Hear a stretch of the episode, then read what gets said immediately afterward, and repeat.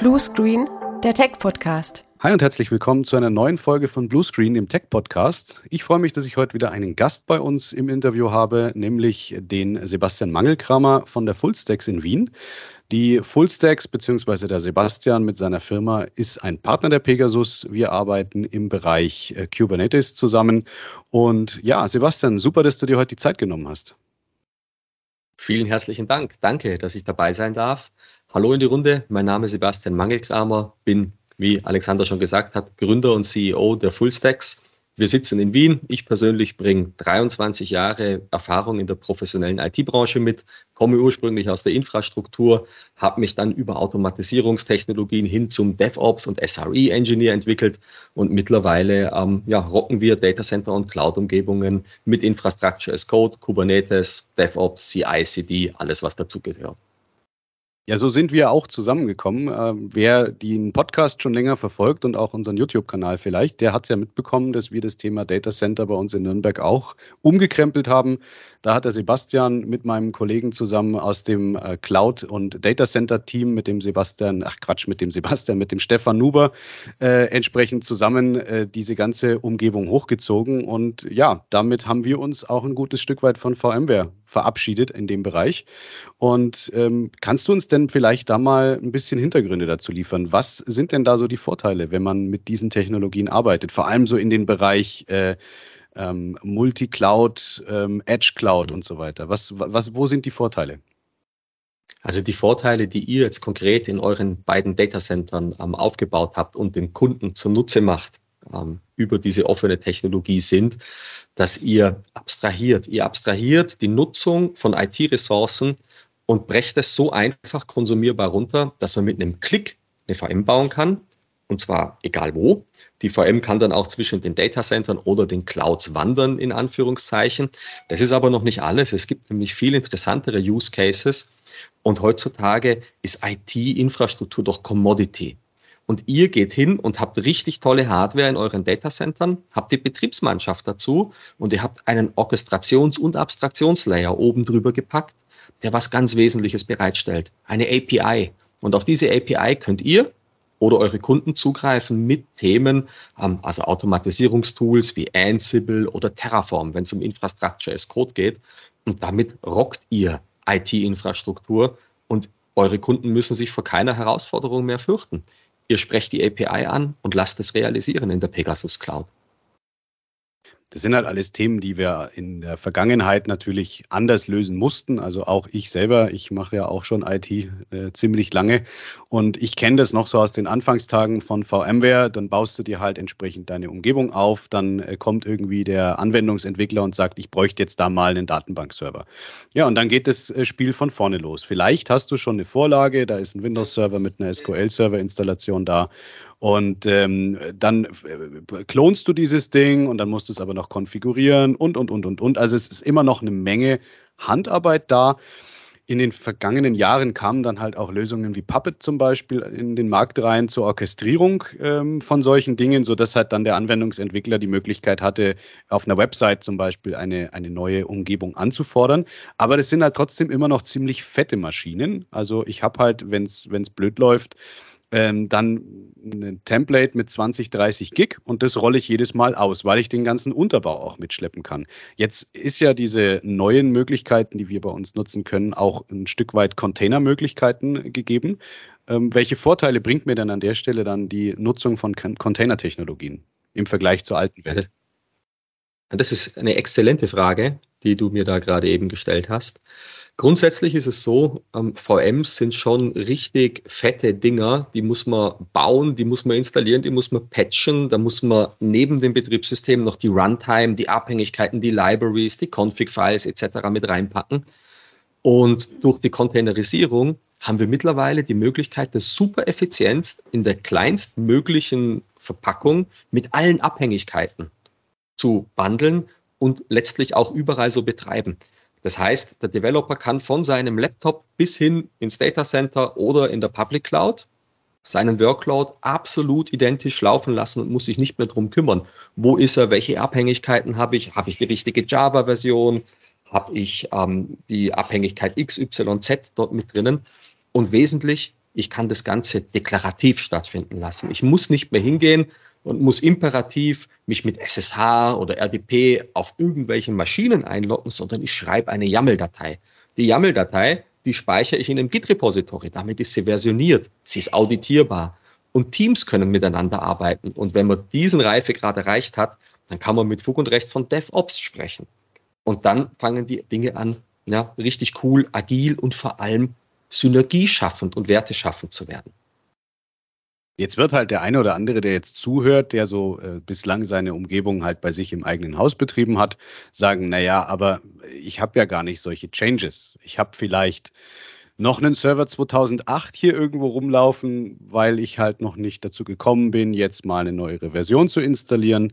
Wozu brauche ich diese Agilität jetzt als, als Kunde? Was bringt mir das? Ich meine, klar, dass die Pegasus sich Arbeit spart, das ist prima. Ähm, damit ist mein, mein äh, Team, mein Data Center Team weniger stark ausgelastet. Aber ich habe ja gar nicht so viel Veränderung, glaube ich zumindest. Das ist natürlich schon ein Argument, was dann vielleicht kommen könnte. Aber ich denke, auch für diesen Kunden bringt es an der Stelle natürlich durchaus äh, Vorteile.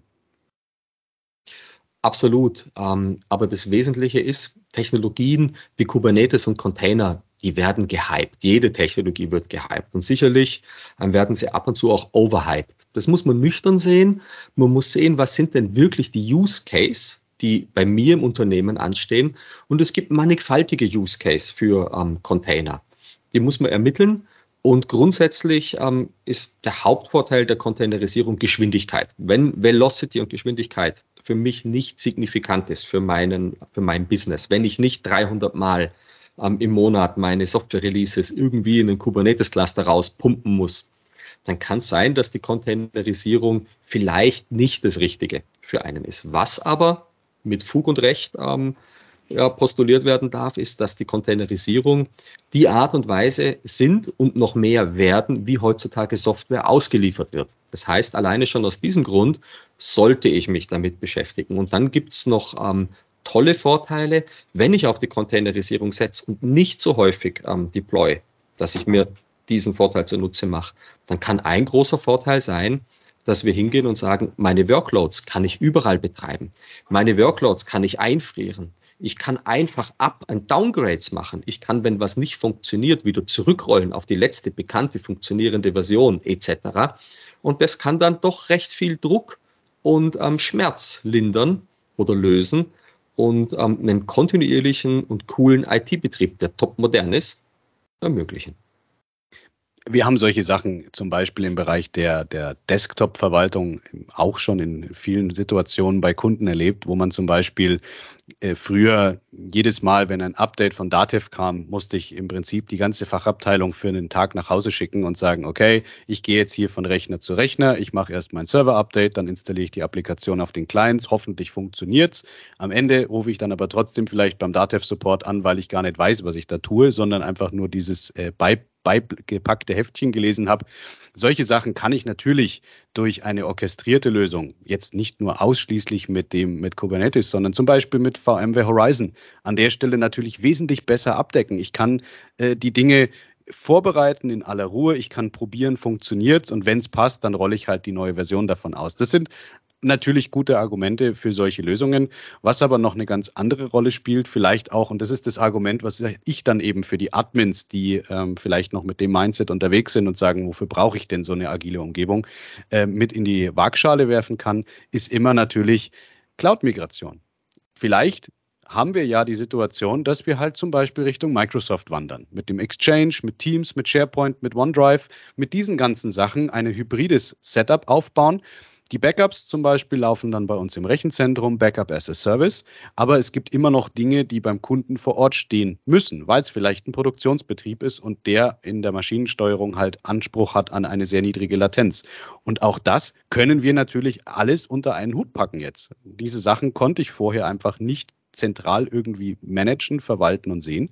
Und damit habe ich natürlich da auch wieder was gewonnen. Und wenn ich dann an einem Punkt bin und sage, okay, ich habe jetzt vielleicht hier ein großes Data Warehouse noch bei mir im eigenen Haus, ich merke aber, die Hardware, auf der das Ganze läuft, die pfeift aus dem letzten Loch und hat auch keine Garantie mehr, dass ich dann nicht anfangen muss mit einer Lift-and-Shift-Migration, mit viel Aufwand, vielleicht mit, äh, mit Carbonite das ganze Ding erstmal wegvirtualisiere und in, die, in irgendeine der Clouds schiebe, sondern einfach schon im Prinzip auf einer, in einer Welt unterwegs bin, die dazu in der Lage ist, eben wie du vorhin gesagt hast, Workloads von links nach rechts zu verschieben, ohne großartige Ausfälle vor allem. Ganz genau. Und das habt ihr übrigens in eurem Data Center aufgebaut. Die Control Plane für Kubernetes und Container ist in der Lage, die Workloads nahe am Kunde, also im Edge sagen wir dazu, oder on-prem beim Kunde, bei euch im Data Center oder aber auch in der Public Cloud zu betreiben. Und vollkommen unabhängig, wo die Compute-Ressource sitzt, kann sie zentral durch euch verwaltet und orchestriert werden. Im Endeffekt ist es nur ein Zeiger, ich mag, dass dieser Workload dort läuft und den Rest erledigt eure Kubernetes-Kontrollplane. Genau, insofern macht das ganze Thema durchaus Sinn und vielleicht haben wir ja jetzt den einen oder anderen äh, interessierten, aber noch skeptischen Admin mit diesem Thema schon abgeholt. Aber ähm, Sebastian, ich sehe ihr, ich habe gerade so eure Website offen, ihr macht ja noch wesentlich mehr. Ich sehe da zum Beispiel SAP. Kannst du uns denn mal ein bisschen erzählen, womit beschäftigt ihr euch denn abseits von der Pegasus? Ich meine, wir sind ja nicht der einzige Kunde. Ja, Vielen Dank für die Bühne. Das mache ich natürlich gerne. Wir sind ähm, 2020 gegründet. Mein Partner Philipp Keins und ich haben die Fullstacks in Wien gegründet, hatten dann, ähm, sagen wir ganz demütig und sind wir sehr dankbar dafür, besten und durchschlagenden Erfolg, durften große Kunden und namhafte Kunden ähm, in Deutschland, Österreich und der Schweiz entwickeln, haben dann auch Niederlassungen in den jeweiligen Ländern gegründet und wir bezeichnen uns als Full Spectrum Digital Service Provider mit einem kristallklaren Technologiefokus. Alles, was DevOps, Cloud Native, Infrastructure as Code, Kubernetes und jetzt kommt eben die Überleitung zur SAP, Full Stack Observability ähm, im Namen trägt. Das sind wir. Und dort haben wir neben unserem Mindset und unserem Know-how als Consultants auch einen Toolstack zur Verfügung. Und mit diesem Toolstack decken wir die Bereiche Plattform, Platform Operations, Container Kubernetes, aber auch Next Generation Monitoring und Digital User Experience mit ab. Und wir gehen hin und bringen in diese großen verteilten Umgebungen, wo man nicht mehr wirklich sieht, wo lauft denn diese Heerschar an Containern oder welche Datenbank wird gerade eben wo konsumiert, aus der Cloud oder On-Prem oder vielleicht noch von dem Bare Metal ähm, Datenbankserver, und die Komponenten sind irgendwann mal Teil von Geschäftsprozessen. Und diese Geschäftsprozesse, die sorgen dafür, dass die Kunden Geld verdienen oder ihr Geschäft stattfinden kann. Und die muss man überwachen. Die basieren meistens auf SAP bei den Konzernen, wo wir tätig sein dürfen. Und dort decken wir ähm, mit Next Generation Monitoring Lösungen wie zum Beispiel Cisco's App Dynamics eine Full Stack Monitoring Lösung ab und können bis auf die ABAP-Codezeile oder den Database-Query heruntersagen, wo gerade eben das Problem liegt und ganz ohne Fingerpointing zwischen den Abteilungen eine Root Cause Analyse machen und sagen, schau her, lieber Developer oder lieber Database Admin, hier ist ein Issue, gehen wir es gemeinsam an und lösen es. Das sind wir in aller Kürze. Ja, das ist natürlich eine andere der Betrachtungsweise der Dinge, wie halt Business und IT miteinander verschmelzen.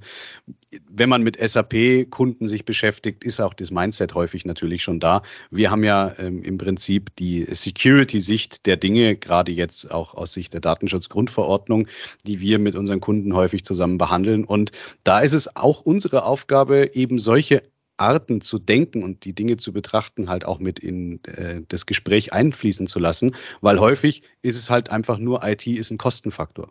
Das muss irgendwie funktionieren, wurscht wie. Äh, und wenn der Admin 18 Stunden da drin sitzt, ist es auch okay. Hauptsache, das Zeug läuft.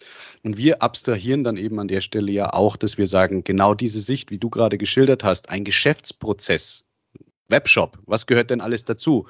Internet, Datenbankserver, Webserver und, und, und, und, und, dass man halt dann auch aus einer Risikobetrachtung heraus diese Dinge entsprechend in ein Geschäftsmodell überführt und festlegt, diese Dinge gehören zusammen. Die müssen ganz besonders gut verfügbar sein, weil damit ist Geld verbunden. Ein Ausfall pro Stunde kostet x Euros und damit abstrahieren wir dann eben auch für die Kunden. Das ist natürlich für euch super, weil ihr halt von der anderen Seite kommt. Wie gesagt, SAP-Kunden, die sind da einfach häufig schon äh, ganz anders gepolt, was das Ganze angeht und haben da auch ein Verständnis dafür. Da haben wir halt ganz häufig noch die Grundlagenarbeit zu machen. Aber das ist natürlich insofern praktisch, dass wir jetzt da in einer Partnerbeziehung sind, weil diese Art zu denken, die ist natürlich dann auch mit Leuten wie dir, die halt auch äh, das Ganze tatsächlich verstehen und von der Pike auf schon gelernt haben, äh, wesentlicher Vorteil auch für uns als Pegasus an der Stelle. Womit beschäftigt ihr euch denn aktuell so? Was, was ist das, was euch so in, in der letzten Zeit hauptsächlich ähm, ein Treiber bei euch gewesen ist? Oder wo könntest du sagen, was ist gerade so im Markt ein Trend, mal abseits von dem, worüber wir schon geredet haben? Wo geht die Reise gerade aktuell hin? Also was bei uns aktuell wirklich 80 Prozent der Tage füllt, zeitlich gesehen, ist tatsächlich Kubernetes. Kubernetes ähm, ist so sehr zum de facto Standard geworden und nicht nur so, dass wir ähm, Kubernetes ausrollen und betreiben. Das tun wir, das tun wir mit ähm, bestem Erfolg. Wir machen das alles im DevOps-Style mit Infrastructure as Code. Und das ist ein riesen Buzzword, was immer mehr Einzug findet und da muss man mit Fug und Recht anerkennen, dass die HashiCorp mit Terraform hier wirklich ähm, den Standard geschaffen hat.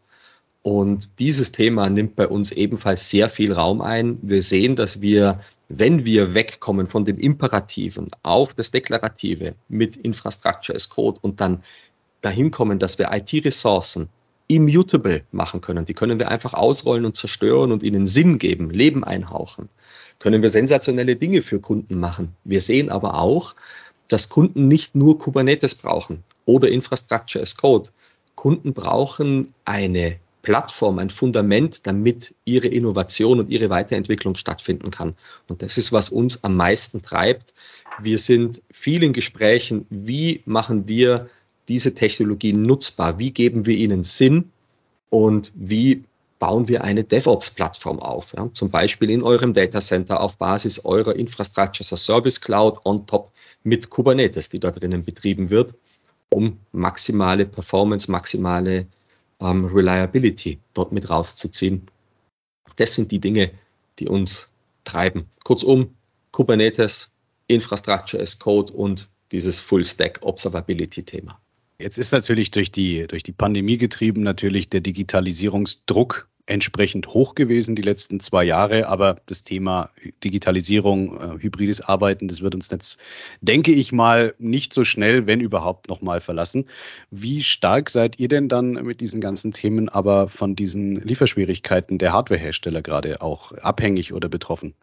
Es trifft uns glücklicherweise kaum. Wir kriegen das mit, dass unsere Kunden ab und zu wirklich ähm, Kopfstände machen müssen, um Hardware zu organisieren und müssen da echt kreativ werden.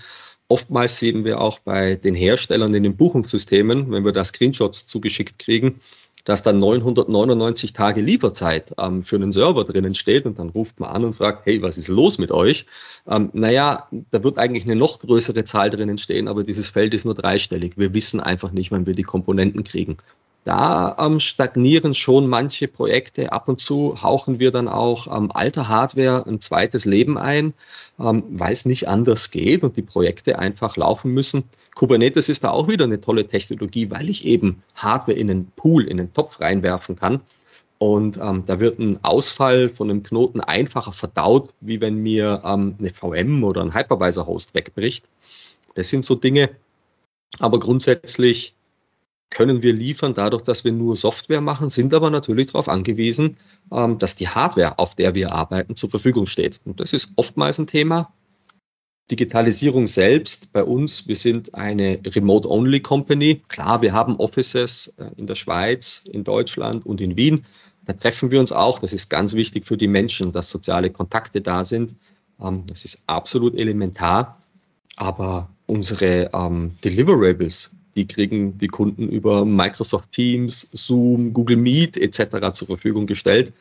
Das ist auch der Grund, warum ich hier ein Rode-Mikrofon und eine gute Webcam ähm, habe, weil wir da einfach auch ähm, ja, exzellent delivern wollen.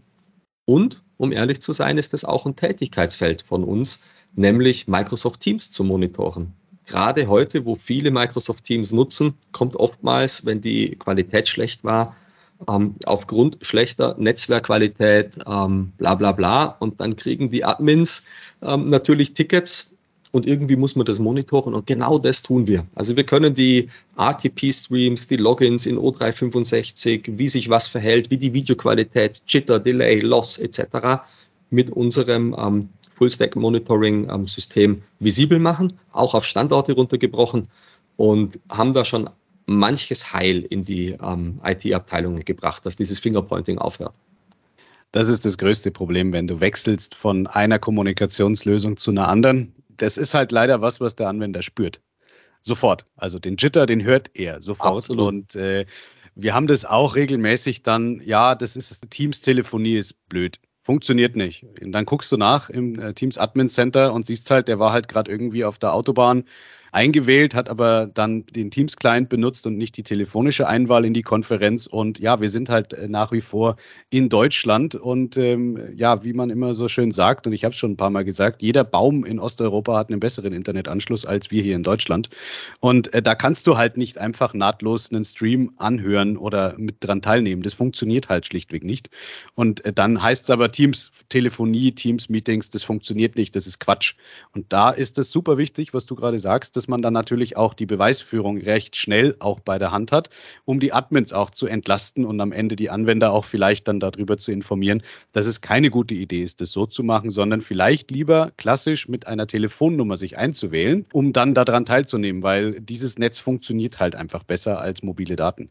Du hast gerade gesagt, Kubernetes abstrahiert an der Stelle, es ist im Prinzip wurscht, was du da für Hardware drunter betreibst. Das bringt uns im Prinzip durch die Digitalisierung und die Lieferknappheit der aktuellen Zeit an einen Punkt, den es ja bei verschiedenen Betriebssystemanbietern schon seit längerem gegeben hat, dass du zum Beispiel sagst, ich habe hier irgendeine ähm, QNAP NAS und da hinten habe ich noch einen Windows File Server und da habe ich noch irgendein altes äh, RAID ich mache halt ein JBot, also Just a Bunch of Disks draus. Ich aggregiere das Ganze als Datenpool, aber Richtung Betriebssystem, Richtung Kunde ist das da hinten ein riesengroßer Speicherplatz.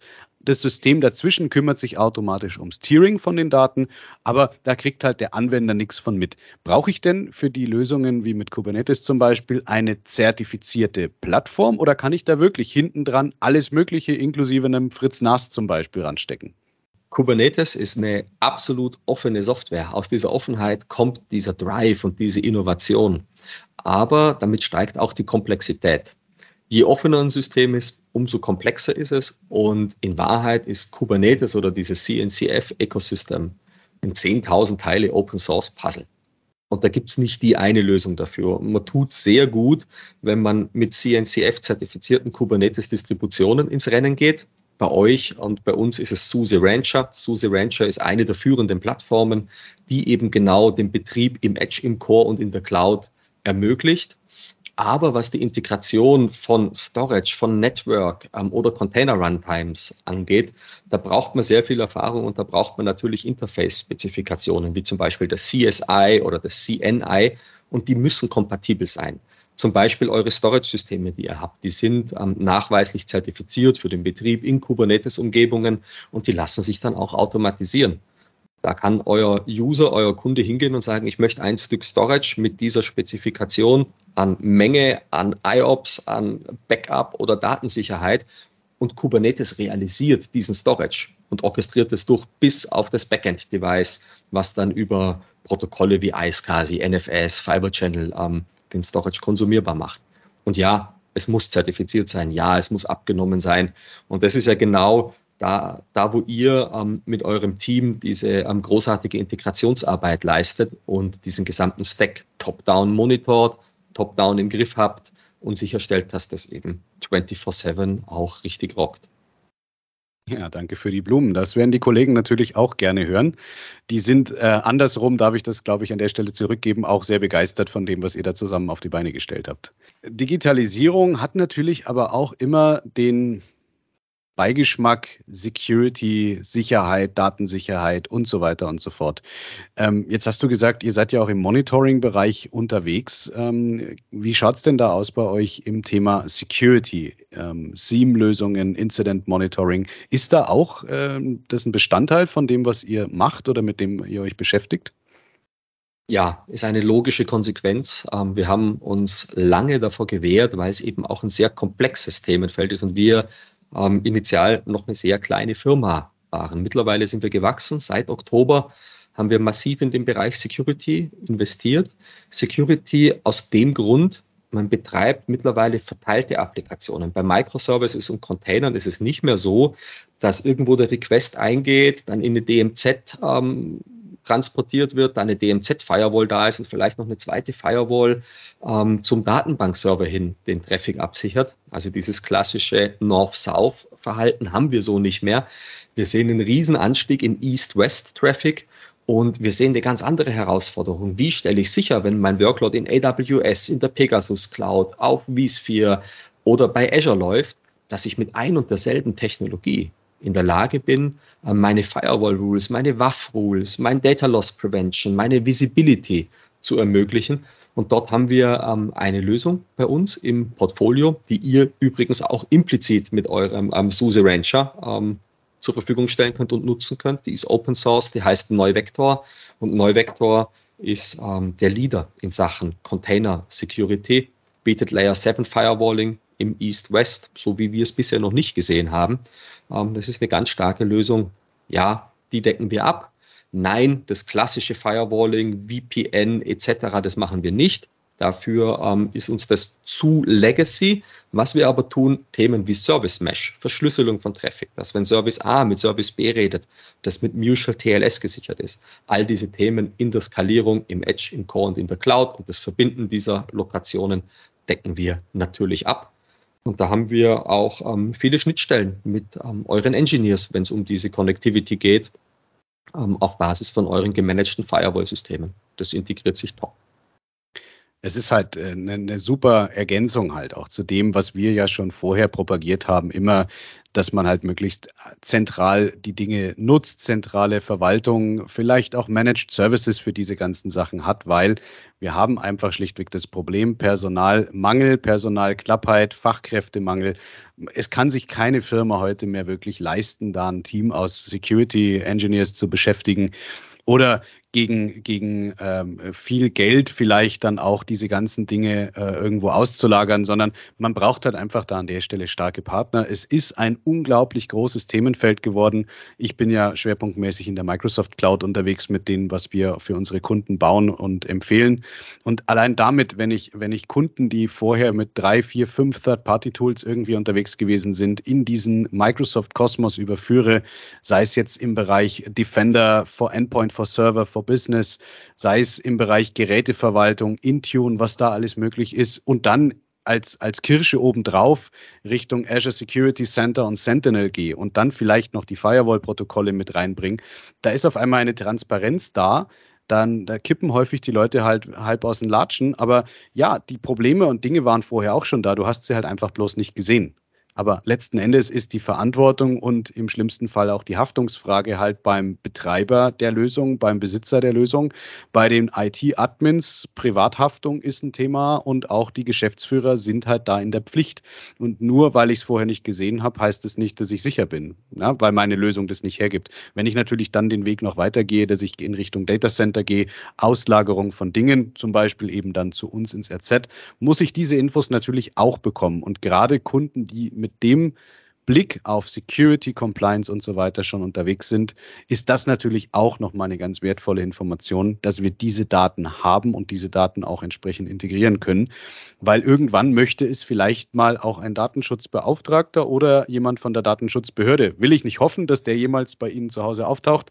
Aber wenn der mal kommt, habe ich natürlich äh, ein, ein leichtes Spiel oder ein leichteres Spiel, wenn ich nicht nur Konzepte, sondern halt auch die Fakten und die Tatsachen entsprechend direkt mit präsentieren kann, wie es denn da da gerade so entsprechend ausschaut. Aber im Idealfall sind die Systeme so gut, dass es gar nicht nötig wird und wir uns hier nicht über Datenschutzverstöße oder äh, äh Abfluss von Informationen unterhalten müssen. Allgemein ist natürlich eine sehr verrückte Zeit gewesen, die letzten zwei Jahre, was da alles passiert ist.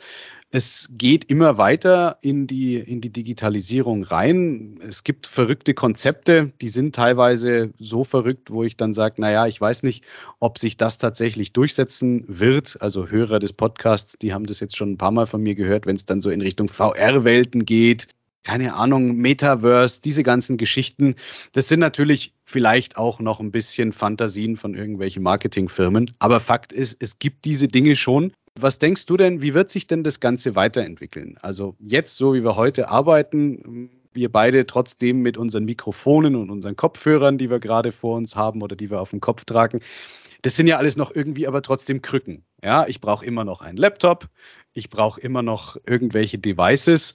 Es wäre natürlich schöner, in Anführungszeichen, wenn sich da die Science Fiction dann auch in dem Bereich noch ein bisschen durchsetzen würde. Ich habe ähm, einen meiner Lieblingsautoren, Joshua Tree, der ist da auch immer sehr auf diesem Thema schon, äh, wie weit geht das, was kann KI mir abnehmen in Zukunft. Was glaubst du, was wird so die nächsten fünf bis zehn Jahre passieren? In, in welche Richtung geht das weiter? Also du hast die Vorlage schon geliefert. Es gibt wirklich verrückte Ansätze und verrückte Ideen. Und wir durften mal so eine richtig verrückte Idee in Österreich bei einem großen Kunde, also ein öffentliches Unternehmen, ist ein riesiger Konzern, mit aufbauen und mit begleiten. Es ist eine ähnliche Infrastruktur, wie sie bei euch läuft. Und äh, wir fragen natürlich immer nach dem Use Case. Und der Use Case war das Onboarding von neuen Mitarbeitern und die Ausbildung von bestehenden Mitarbeitern auf VR-Technologie, also mit einer Videobrille im Cyberspace stattfinden zu lassen. Da haben wir uns erstmal gar nichts drunter vorstellen können.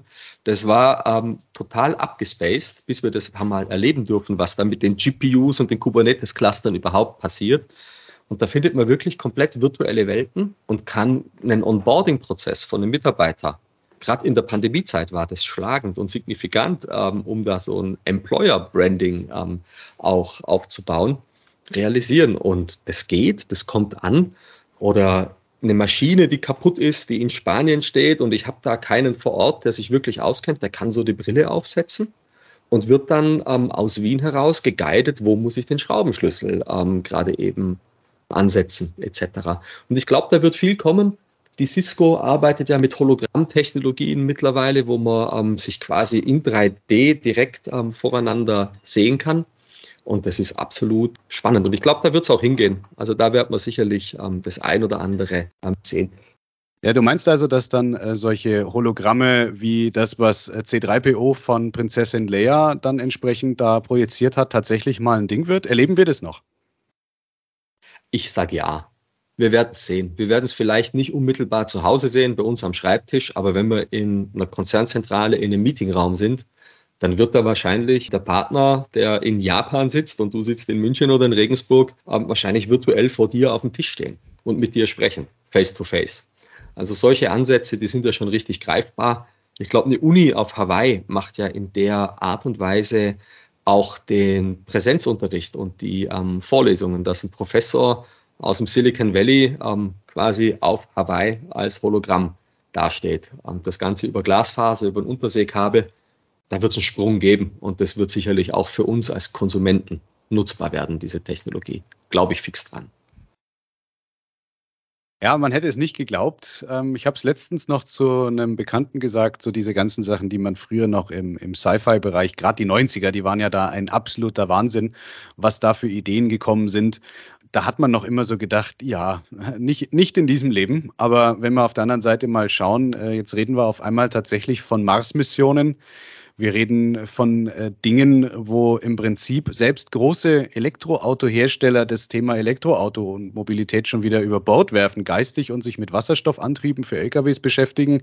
Das sind alles Entwicklungen, die wirklich verrückt sind und das innerhalb von so einer kurzen Zeitspanne. Äh, ich bin tatsächlich auch sehr gespannt, in welche Richtung sich das Ganze dann noch da an der Stelle weiterentwickeln wird. Ist natürlich für uns dann auch ganz praktisch, weil ähm, bis es soweit ist, wir sind dann auch alt genug und sind mit diesen Dingen im Kopf aufgewachsen und wir können vielleicht noch die alte Welt bewerten. Ja, das ist ähm, vielleicht ein Vorteil, weil die äh, folgenden Generationen, für die wird es halt normal sein. Absolut. Ich hoffe, wir kommen da noch mit, wenn wir mal zum alten Eisen gehören, ja, dass wir das noch ähm, verstehen können und den Nutzen und den Sinn dahinter sehen, dass man sich ein virtuelles Grundstück kauft, etc., um dort ein virtuelles Haus zu bauen, um eine Präsenz zu haben. Also da fängt es bei mir schon an, dass es ähm, doch schwierig ist, ähm, diese Ansätze dann zu verstehen. Ja. Ja, da wird dann die KI spätestens sagen, sorry, du bist 60, ähm, Cyberspace maximal bis 55, du musst leider draußen bleiben, aber du darfst dann dein altes iPad benutzen, um reinzugucken, wie in so ein Aquarium. genau, ja, aussortiert. Ja, sind wir im Prinzip eigentlich schon bei dem richtigen Thema, so wenn wir schon über, über so popkulturelle Themen sprechen. Womit beschäftigst du dich denn in deiner Freizeit? Was, was machst du so, um runterzukommen? Guckst du irgendwie äh, spezielle äh, Filme, Serien? Was liest du so? Was ist dein Ding? Wie kommst du auch mal runter? Weil das hört sich natürlich auch nach einem sehr spannenden und ähm, ja, vielleicht auch einfach nervenaufreibenden Job an, den du da hast. Ja, also es ist wirklich fordernd ähm, und du brauchst maximalen Einsatz. Du musst immer up-to-date bleiben, darfst nichts verpassen, musst spielen im Labor etc. Und es ist hochgradig digital. Und darum habe ich ein Hobby, das ist recht polarisierend wahrscheinlich und es ist aber absolut analog. Ich sage, es ist nicht mal ein Hobby, es ist ein zweiter Beruf, es ist ein Handwerk, was ich ähm, dort ausführe. Und zwar, ich bin Jäger. Ich gehe raus in die Natur, ich pflege ein Jagdrevier, und kümmere mich dort mit meinen Freunden, mit meinen Jagdkumpels ähm, um den Revierbetrieb. Und wir machen wirklich alles selber von der Pike. Also wir kümmern uns um die Bäumchen, wir kümmern uns um die Schäden von den Wildschweinen, wir erlegen die Stücke, ähm, wir zerlegen diese Stücke dann auch selbst. Wir machen selber Wurst, wir machen selber Schinken und die Steaks, verkaufen das auch und sagen, so ist es ehrlich, so ist es authentisch, da können wir uns gut mit authentifizieren, die Ressource Natur zu nutzen. Und da kann ich mich total erden, im wahrsten Sinne des Wortes. Hört sich gut an. Das heißt, wenn ich das nächste Mal in die Nähe von Wien komme, dann äh, kriegst du auf jeden Fall Besuch und dann möchte ich aber so eins dieser Steaks auch mal bitte probieren. Alles klar. Also ich werde mal ein Care-Paket zu euch schicken nach Bayern. Aber vielleicht verbindet man das auch bei einem Biergartenbesuch. Ihr habt nämlich tolle Biergärten in der Nähe. Oh ja. Ich bin gebürtiger Regensburger und so. den Kneitinger, ja, genau. Ich komme ja, aus Regensburg und ich habe mich riesig gefreut, wo ich euch dann habe kennenlernen dürfen das ist die alte Heimat und die hat man ja bekanntlich im Herzen. Ja, dann wird es aber Zeit, genau. Was machst du sonst so? Empfehlungen, Filme, Bücher, Serien, irgendwas, wo du unseren Zuhörern vielleicht so eine persönliche Note mitgeben magst? Hm. Schwierige Frage, wo ich aus dem Petto direkt keine, keine Antwort habe. Also ich beschäftige mich irre viel ähm, mit dem CNCF-Ökosystem, weil ich ein kompletter Nerd bin und immer alles ausprobieren muss, immer mit dem Ziel, einen Use Case draus ähm, abzuleiten. Und ähm, da hole ich mir recht viel Informationen aus GitHub, aus den jeweiligen ähm, Chats, die ja mittlerweile in Slack drinnen sind. Also Community interessiert mich sehr stark. Und das andere ist Learning by Doing. Also wirklich viel spielen, ausprobieren und dann auch aufschreiben und das Wissen wieder teilen, sei das in Talks, auf Konferenzen ähm, oder in einem Beitrag, den man der Community zur Verfügung stellt. Das ist so die Quelle meines Wissens und sehr viel mit Menschen sprechen. Das ist für mich das Allerwichtigste, weil durchs Reden kommen die Menschen zusammen und das ist wertvoll was da rauskommt am Ende. Da merkt Tages. man, dass das eine Passion ist, was du da machst. Ähm, ich kann es gut nachvollziehen, wenn man dann auch mal in so einem Thema sich verbissen hat, was einen gerade interessiert, dass man dann im Prinzip auch sagt, naja, ich könnte jetzt, ich hätte jetzt Freizeit, aber bevor ich mich jetzt irgendwo hinsetze und irgendwie, äh, keine Ahnung, Videospiele zocke oder sonst was, setze ich mich hin und äh, dann wird das so lange ausprobiert und bis ich es verstehe und bis ich es dann auch replizieren kann. Und das äh, ist natürlich ein, ein absolutes Feature, was halt Gold wert ist, gerade in unserem Job, dass das halt nicht nur ein Beruf ist, der halt 9 to 5 stattfindet, sondern halt auch abseits der regulären Arbeitszeiten einfach man sich mit solchen Dingen auseinandersetzt. Das ist super. Super und gefährlich Absolut. gleichzeitig. ja, ja, man muss, man muss höllisch aufpassen. Aber ich habe zum Glück eine sehr starke Partnerin an meiner Seite, die mir da recht hart den Spiegel auch vorhält. Mhm und mich auch erdet und sagt, so Bursche, es ist genug, mhm. wir gehen jetzt raus, wir gehen schwimmen, wir gehen eine Runde laufen, ähm, etc du wirst zum Idiot, ja, sozusagen. Jetzt ist Zeit, dass du was änderst. Ähm, du bist zu tief drinnen. Und spätestens, wenn ich dann nachts im Schlaf von irgendwelchen Technologiethemen fasel, dann, dann, ja, dann wird sie, dann wird sie das als Stein des Anstoßes nehmen, ähm, mich da zu unterstützen. Ganz wichtig, man verrennt sich dort. Man muss aufpassen, dass man nicht in einen Overdrive reinkommt, weil ähm, diese hohe Technologieaffinität die ist schon irgendwo auch als Sucht zu sehen. Und Passion, das ist Leidenschaft, ja. Und da ist auch Leid dabei, im wahrsten Sinne des Wortes. Man zerbricht sich den Kopf, man zermartert sich da, man denkt und hirnt. Und ähm, das ist ab und zu schmerzhaft, aber dann wieder total geil, wenn man was hat und kann das nutzen und umsetzen. Übrigens, ich habe keinen Fernseher. Genau aus dem Grund, mir ist die Zeit viel zu schade, dass ich die vor der Flimmerkiste verbringe oder dass ich mir irgendwelche Videos angucke oder zock am Computer. Nee, ähm, das geht wirklich immer in die Richtung Technologie. Die Zeit mag ich wertvoll nutzen. Entweder mit Menschen, mit meinen Freunden oder im Dienste der Sache.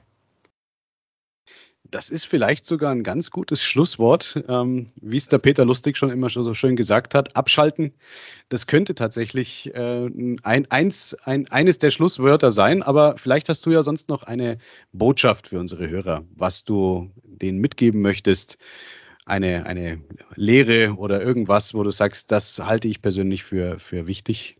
Ich sag, Technologie ist cool. Es geht aber im Endeffekt nicht nur um Technologie oder um Produkte. Das Wichtigste, was wir haben, wir sind Menschen, es geht um unsere Haltung und unser Mindset. Wir brauchen eine Offenheit. Wir müssen aufpassen, dass wir unvoreingenommen an Dinge rangehen und einfach auch mal versuchen, die Perspektive vom anderen, vom anderen Produkt, von einem anderen Hersteller mit einnehmen, das reflektieren und ganz objektiv an Sachen herangehen, immer mit dem Ziel, maximal wertvoll sein zu wollen für die Menschen um mich herum. Und dann funktioniert es auch. Das wäre meine Message.